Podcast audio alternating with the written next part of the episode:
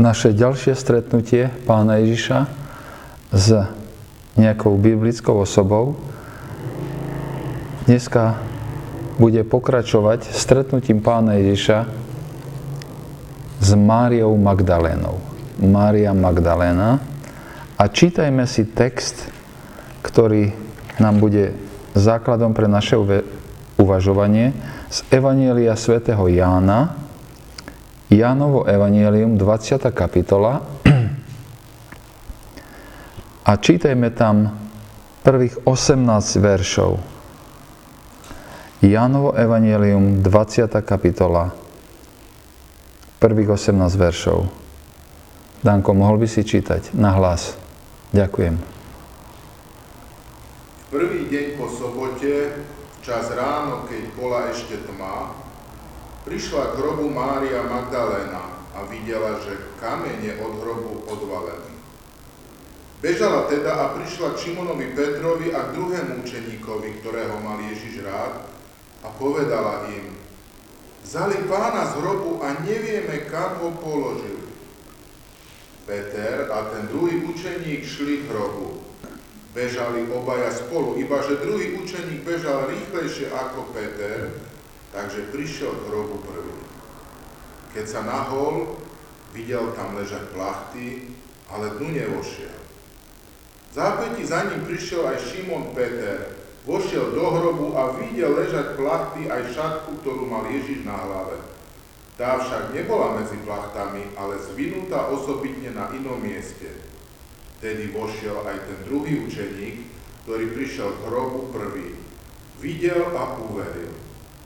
Ešte totiž nerozumeli písmu, že mal stať z mŕtvych. Potom sa učeníci vrátili domov.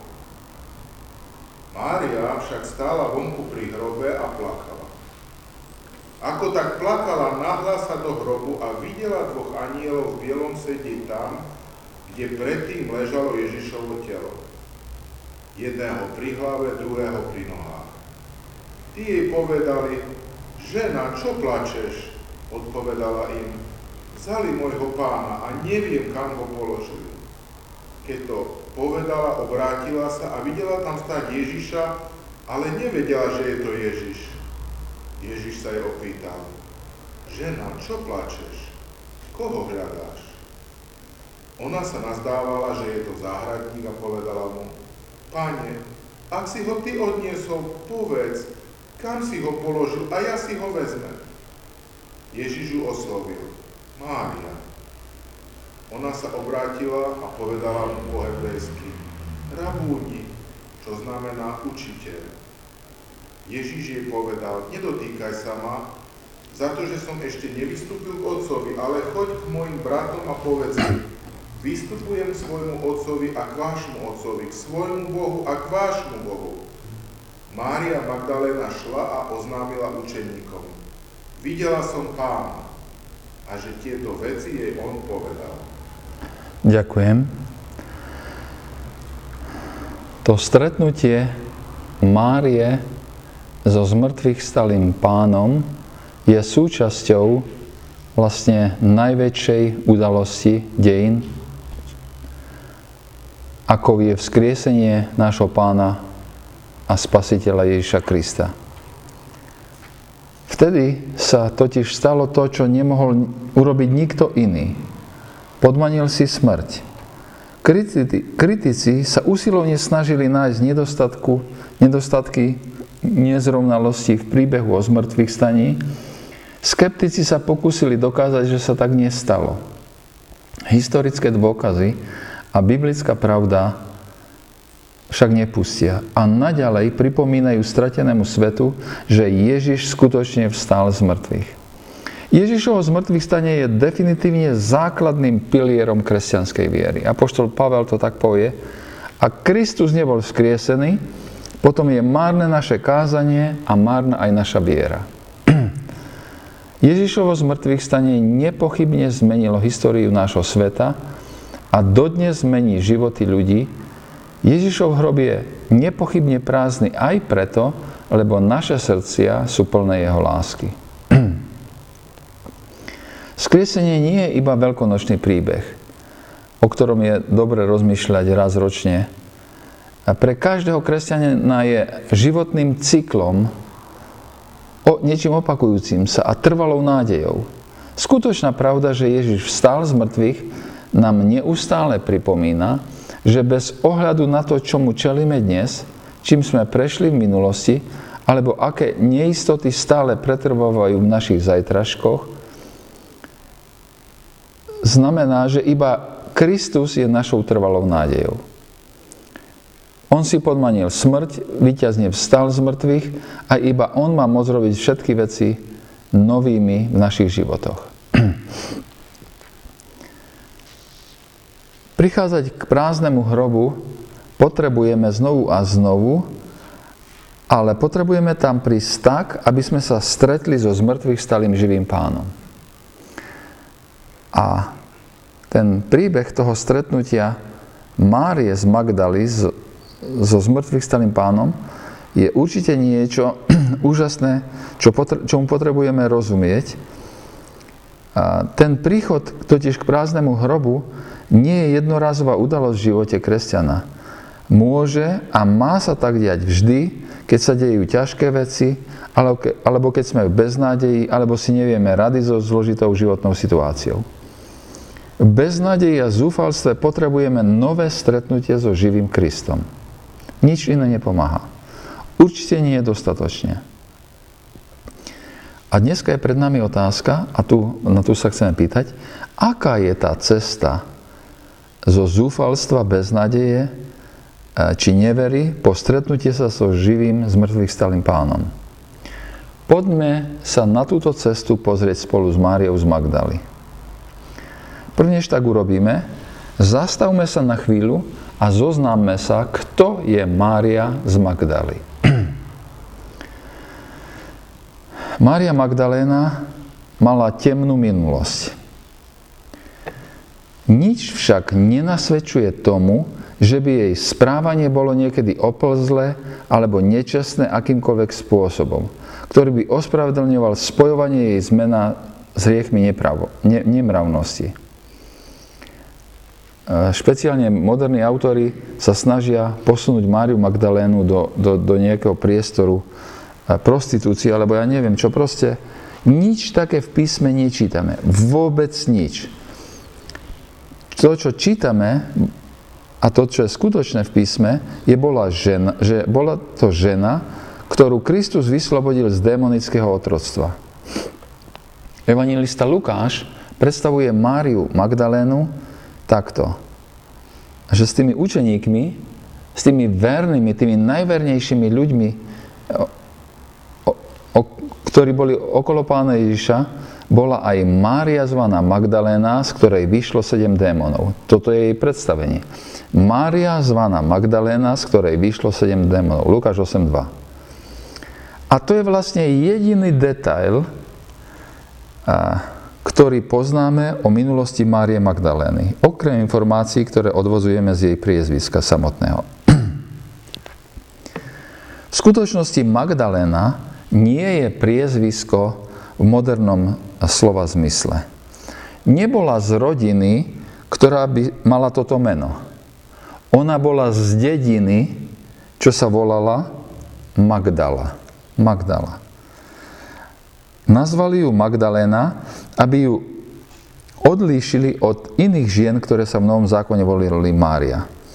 Od Márie, sestry Marty z Betánie, od Márie, matky pána Ježiša, od Márie e, e, Jozesovej. Malá rybárska dedina Magdala, ktorá sa spomína napríklad u Matúša 15.39, sa nachádza na severozápadnom pobreží Galilejského jazera, asi tak 8 až 9 kilometrov juhozápadne od Kafarnaumu. Je dôležité povedať, že toto je zvláštne na oblasť pôsobenia pána Ježiša, na ktorom častejšie ako inokedy, niekde inde, vidíme pána Ježiša alebo službu pána Ježiša, ktorá zahrňa množstvo uzdravovania. A tu práve na tomto mieste Pán Ježiš vyháňa množstvo démonov. Zdá sa, že toto bolo ohnisko démonickej činnosti, alebo činnosti démonov.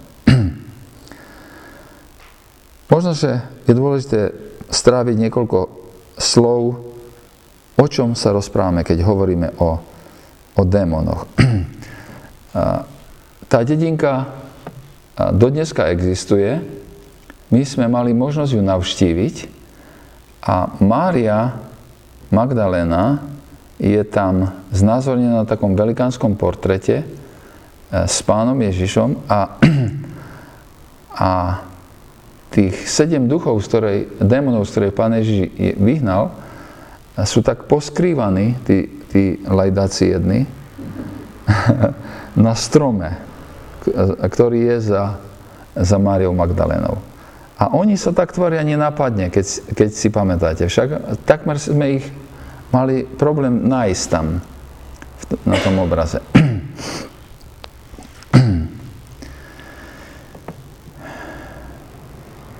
Príznaky posadnutia démonmi v Novom zákone boli rôzne.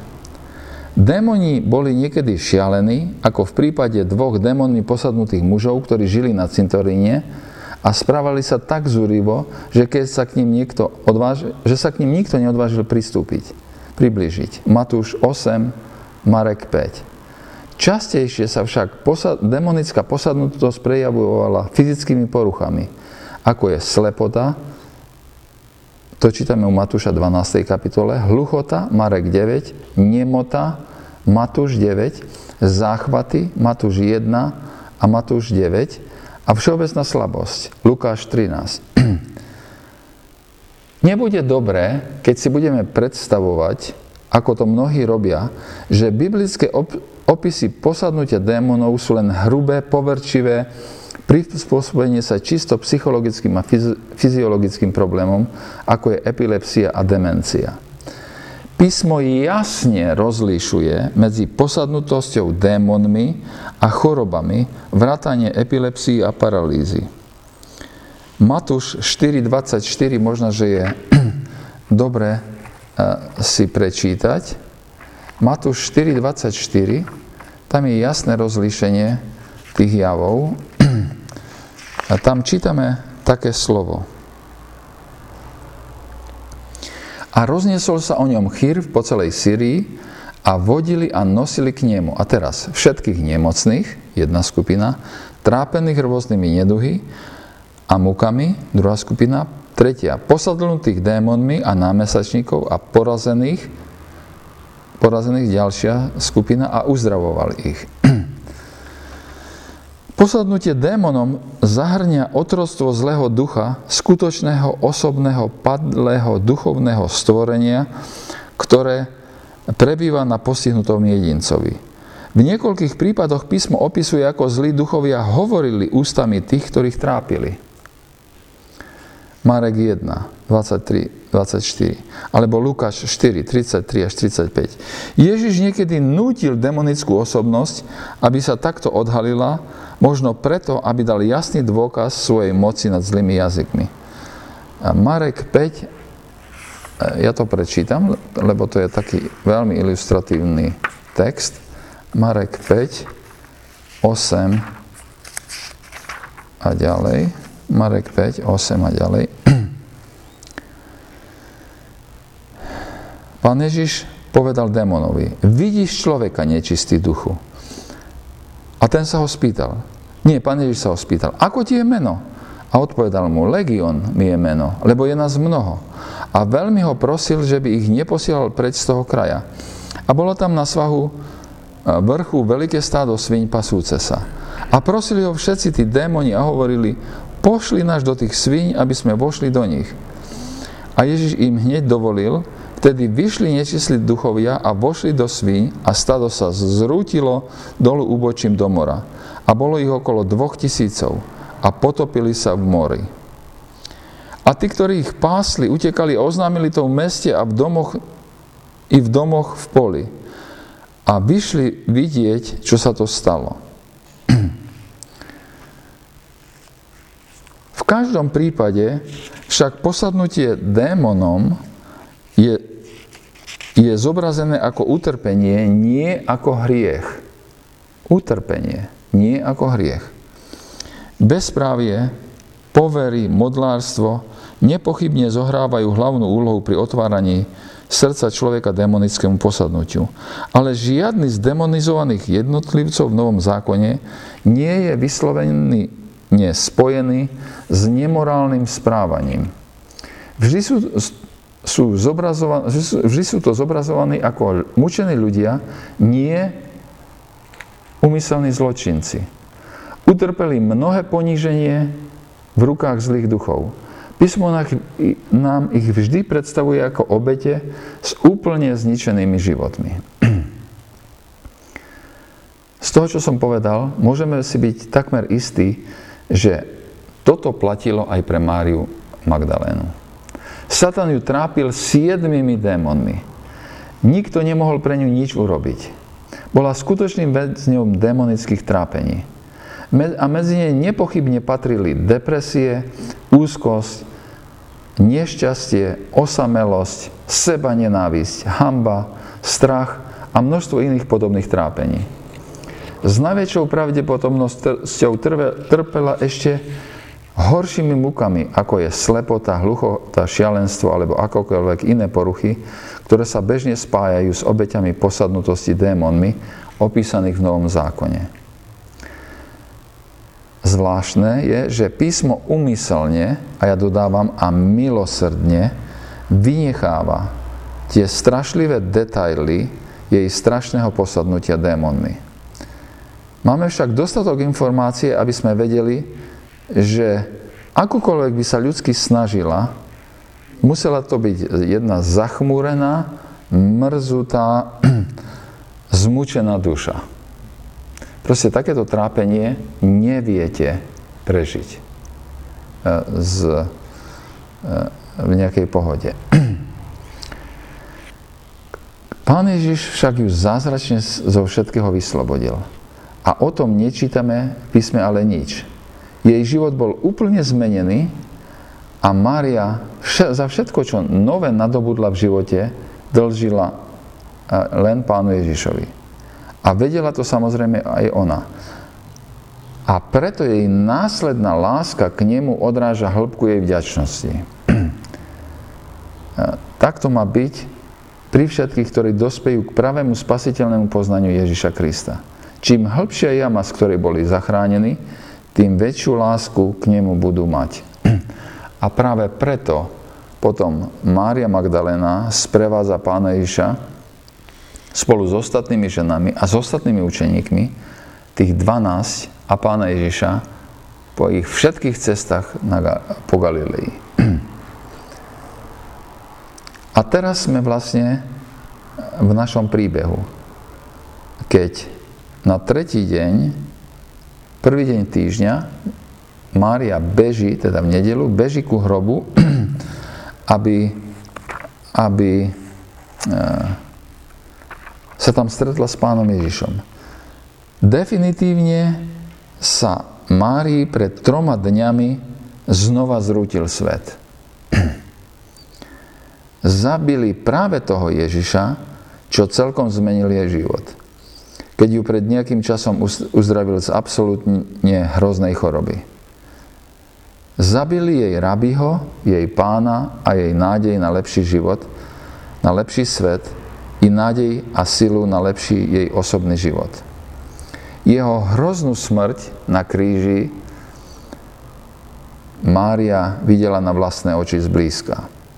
Mária bola medzi tými štyromi Máriami, ktoré stali pod, eh, pod krížom pána Ježiša. Preto skoro ráno v nedelu beží ku hrobu, tak to čítame vo verši 1, vzdať mu poslednú poctu. Áno, vlastne chce vzdať poctu už len jeho telu. Pri hrobe ostáva ale veľmi prekvapená. Pri prázdnom hrobe nadobúda presvedčenie, že sa stalo ešte niečo oveľa horšie. Nie len, že zabili jej pána, ale vyzerá to tak, že ho ešte aj ukradli a možno dokonca vyhodili z hrobu. Veď ľudia popravení ako kriminálnici poškvrňujú hrob a totálne znehodnotia obrovskú hodnotu, ako hrob skále bol. Hrob skále bol vytesaný pre dobrých ľudí a zaplatený bohatými ľuďmi. A umiestniť tam zločinca, to bolo niečo nepredstaviteľné, totálne zrujnovanie ceny toho, toho hrobu. A to, sa, to Mária samozrejme rozumela a v spoločnosti, ktorej žila, kultúre, ktorej žila, jej to bolo jasné. Takže stalo sa niečo strašné. Nielen zabili pána, ale možno, že ho ešte aj ukradli, alebo dokonca vyhodili z hrobu. Beží to oznámiť svojim, v druhom verši čítame, a snať porazi, poradiť sa, a čo s tým? Mária učeníkom zvestuje svoje porozumenie faktov. Máriano porozumenie faktov je takéto, verše 3 a 4 vzali pána z hrobu a nevieme, kam ho položili. A tak vidíme zrazu Petra a Jána, ako okamžite bežia, aby preverili, čo im Mária zvestuje. Oni chcú preveriť Máriu teóriu. Chcú preveriť Marino porozumenie z toho, čo sa stalo. A tí dvaja, Peter a Jan, nielen videli, tí dvaja ukazujú úžasnú múdrosť, tí dvaja pre samých seba nielen jednoducho vidia fakty, oni keď prídu ku tomu hrobu, ja som sa raz o to pokúsil to vysvetliť, čo sa tam udialo, ale tam sa udiali zrazu nie N veci. Oni nielen, že videli, čo sa stalo, oni zrovnávajú fakty toho, čo vidia, zrovnajú to s tým, čo počuli od Márie, ale vidiac to sami pre seba, preskúmajú to na mieste a urobia sami sebe úplne iný záver. A záver učeníkov bol, je aký? Že on žije.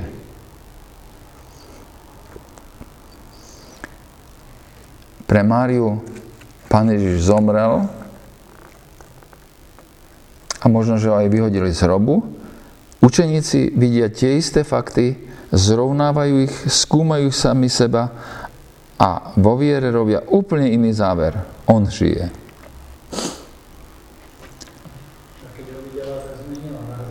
Za chvíľu sme pri tom, áno. Mária musí ešte len po Jánovi a Petrovi sama pre seba ísť tou istou časťou cesty, v ktorej dospeje ku poznaniu, že Ježiš žije. A ide tu ako ubolená, uplakaná žena, nie analýzy schopní muži, čo sú obyčajne do menšej miery ovládaní citmi ako žena, ženy. Ani videnie anielov na mieste, kde ležal pán, nemení jej porozumenie. Jej poznanie je nesprávne, ale dôležité je, že je na tej ceste. Túžby stretnutia sa s so svojím pánom. Poznávanie ho. A to je výzva pre nás. Zrovnávaj svoje poznanie s duchovnou realitou a neboj sa, pán ťa nesklame. Nikdy. On sa nemusel zjaviť Petrovi a Jánovi. On sa zjavil Márii práve pre tu jej trpezlivosť zostať na tej ceste. Pán použije primerané prostriedky aj na uplakanú, ustráchanú a ubolenú dušu, čo ho miluje a úprimne hľadá. Najúžasnejšie na tom hľadaní z mŕtvych staleného pána a tom, a tom stretnutí Márie s ním je, že on je úžasne milostivý. Z mŕtvych stalý pán je milostivý. Len sa pozrime na to, ako on je nežný k Márii. Mária je citovo založená žena, miluje Ježiša láskou, ktorú si veľmi ceníme. Súčasne jej, pozna- súčasne jej poznanie Ježiša je zvláštne nedostatočné. Akokoľvek ho miluje, tak v tej záhrade hľadá mŕtvého Ježiša. Prišla, aby pomazala jeho telo. Hľada Ježiša, ktorého veľkosť určujú jej poznanie, kultúra, v ktorej vyrástla a jej svetonázor. Napriek jej láske, oddanosti a piete je to malý Ježiš. Je to vynikajúci rabí,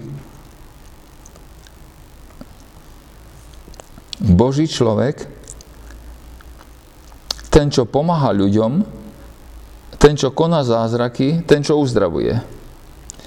Jej národný, náboženský a kultúrny pohľad na Ježiša, hoci je plný lásky, však znamená, že je to malý Ježiš. Ježiš sám sa jej osobne musí zjaviť. Jeden z komentátorov to povie takto k tomuto bodu. Ježiš chcel, aby Mária porozumela, že akokoľvek ušlachtila bola jej oddanosť jemu, jej hodnotenie Ježiša bolo príliš malé. Maria počula, keď jej pán povedal, že on a otec sú jedno. Ona počula, od neho slovo o tom, že on je svetlo sveta, že je sudca, čo bude súdiť celý svet, že zomrie a tretí deň stane z mŕtvych. Ona osobne počula z Ježišových úst tieto i ďalšie veľké veci. Napriek tomu tým veciam nerozumela, nejako ich nevedela správne pospájať a skutočného Ježiša na teraz nepoznala. A teraz prichádzame ku tomu úžasnému bodu, že ten obrad nastáva len preto, že sám z mŕtvych stalý Ježiš sa jej musí zjaviť. On sám.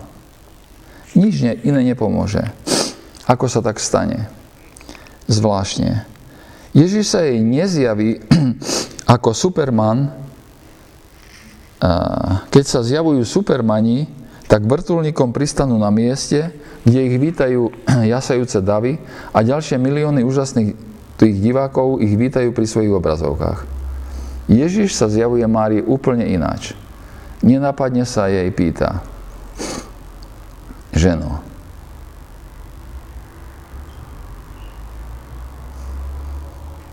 prečo plačeš? Koho hľadaš? 15. verš. Alebo ja by som to možno, že prehovoril. Koho hľadaš? Opísali by, by si mi tú osobu? Len sa pozrime na tú Ježišovú nežnosť. Vstal z mŕtvych a keďže bol súčasne aj človek, tak jeho psychika mala byť otrasená a jeho reakcie mohli byť čudné. Akurát prežil najväčšie trápenie, aké existuje. Fyzicky prešiel smrťou, vrátil sa naspäť do života a jeho psychika je intaktná, nezmenená. Nič také, ktoré by malo svedčiť o tom, že jeho reakcie by mali byť čudné, sa nedieje. Z mŕtvych vstali. Pán je nežný. A spôsob, ako sa Ježiš zjavuje Márii, vlastne sumarizuje dôležité posolstvo celého písma. Akokoľvek je Mária osoba, čo milovala Ježiša, a jej správanie bolo hodné a je hodné našej úcty, nikdy by nenašla Ježiša, ak by on ju nehľadal prvý. Ona ho hľadala, hľadala však mŕtvého Ježiša, aby pomazala jeho telo. Ježiš sa musel zjaviť Márii, aby ho našla. Ľudsky hovoriac, viera v živého Krista je nemožná bez toho, aby sa človeku zjavil sám živý Kristus. Ani naše rozumovanie, ani najväčšia snaha pochopiť Božie veci nefungujú, ak nám v tom nepomôže On sám, živý Kristus. Ak On sám neosvieti oči našej mysle. Rodina, v ktorej sme vyrástli, škola, do ktorej sme chodili, priateľov, s ktorými sme sa kamarátili, vlastne všetko, cez čo sme v živote prešli ako ľudia, spôsobilo, že Ježiš sa svrkol a stal malým. Stal sa iným, než je v skutočnosti. A iba Ježiš sám osobne môže prelomiť všetky naše obmedzenia, ako ho chápať, keď sa nám nežne zjaví. A to druhé, čo tu vidíme, je, že Ježiš zachraňuje milosťou. Milosťou sme spasení. Ježiš si vyberá Máriu, aby bola očitou svetkyňou o jeho zmrtvých staní. Ako si to len mala Mária zaslúžiť? Ľudsky povedané, nijako. V spoločnosti, v ktorej žila Mária, a ľudia postihnutí démonmi, najprv bola žena a teda bola považovaná za niečo menej cenné ako muž. Potom, ľudsky povedané, spoločnosti, ktorej žila,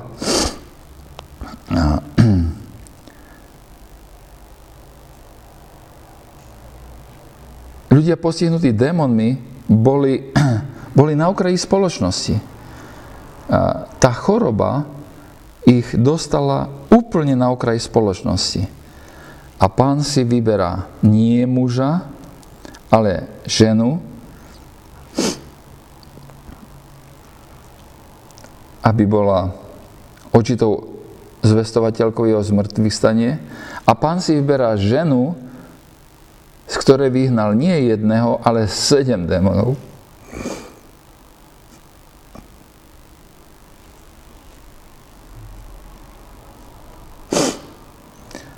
aby zvestovala učeníkom Ježišove zmrtvých stanie. No, ako toto vysvetlíte? To je nič iné ako nezaslúžená milosť. Ježiš sa približuje milosťou k nám, milosťou zachraňuje, milosťou sme spasení. A to tretie, čo tu vidíme, je, že Ježiš nie len, že nás prvý hľadá, že nás zachraňuje milosťou, ale že on dáva samého seba. Pozrime sa na ten rozhovor v tom 15. verši. Ten 15. verš je, je čarovný. Ježiš jej povedal, ženo, čo plačeš, koho hľadaš? A ona, domývajú sa, že je to záhradník, povedala mu, pane, ak si ho ty, oh, ďakujem ti, a ak si ho ty odniesol, povedz mi, kde si ho položil a ja ho vezmem. Ježiš jej povedal, Mária, Mária. Čo je to za zjavenie? On nepovie, to som ja. On povie Mária. Ja ťa osobne poznám, poznám tvoje meno, poznám, kto si ty. Pán neodpovie pani Magdalena, on povie Mária. Neviem to vysloviť správne, asi by som to aj tak nedokázal, aby som vyjadril tú nežnosť, ale to, čo tam počujeme, že Mária cíti proste to osobné, tú osobnú lásku zo strany pána Ježiša. A my sme spoločenské bytosti, ktoré získavajú svoju identitu na základe toho, že sme milovaní niekým. Niekým, koho si vážime, či milujeme. Mária tu počuje nežné Mária, mám ťa rád. A vtedy rozumie, kto je ona sama. Aha, to som ja Mária, milovaná Ježišom. Z úst Ježiša počuje Mária, ja, ktorý som rovný Otcovi, ťa milujem osobne. Zaplatil som za tú lásku veľkú cenu, Mária. V tej chvíli Mária vie, kto je pred ňou je to jej majster, pán a učiteľ, ktorého na vlastné oči videla, videla zomierať na kríži. Verím, že v tomto momente porozumieva božstvu skrieseného je, učiteľa a oslovuje ho rabúni, vyjadriac mu tak hlbokú úctu i lásku. V tej chvíli by sme s Máriou najriadšej objali Ježiša. Možno, že nejaký podobný pokus urobí aj Mária, lebo čítame, že pán Ježiš jej povedal, nedotýkaj sa ma, lebo som ešte nevstúpil k otcovi, ale choď k svojim bratom a povedz im, vystupujem k otcovi a k vášmu otcovi, k svojmu Bohu a k vášmu Bohu. Pán Ježiš jej povie niečo úžasné. Nemusíš sa ma fyzicky držať, obávajúc sa, že ma stratíš. Idem ku svojmu a teraz aj ku vášmu otcovi a pošlem Svetého Ducha, A vtedy ma budeš mať viac, ako ma máš teraz. Budeš ma mať tak, že nikto ťa nebude môcť oddeliť odo mňa, aj keby si bola v najväčších utrpeniach, ťažkostiach, skúškach života. Keď prežijeme to, ako sme pevne v rukách láskavého, z mŕtvych stáleho Ježiša, víťaza nad smrťou, tak, sa stane, tak to sa stane živou istotou, živou nádejou pre naše dni. To bezpečie v jeho objati objektívne nikdy nezávisí od nás a našich vlastných schopností či okolností, ktorými budeme musieť čeliť. Subjektívne to bezpečie v jeho náručí budeme prežívať tak silno, ako veľa z mŕtvych stáleho pána budeme poznávať. Ako veľa nehy príjmeme z jeho oslovenia, tak veľa budeme aj rozumieť, kto sme a kto on je. Na tomto mieste by som naše rozmýšľanie na tom stret, na, o tom stretnutí Márie s pánom Ježišom uh, zastal s vyjadrením takej túžby, že kiež každý jeden z nás nachádzame nášho pána rovnako ako, ako to urobila Mária z Magdaly. Amen.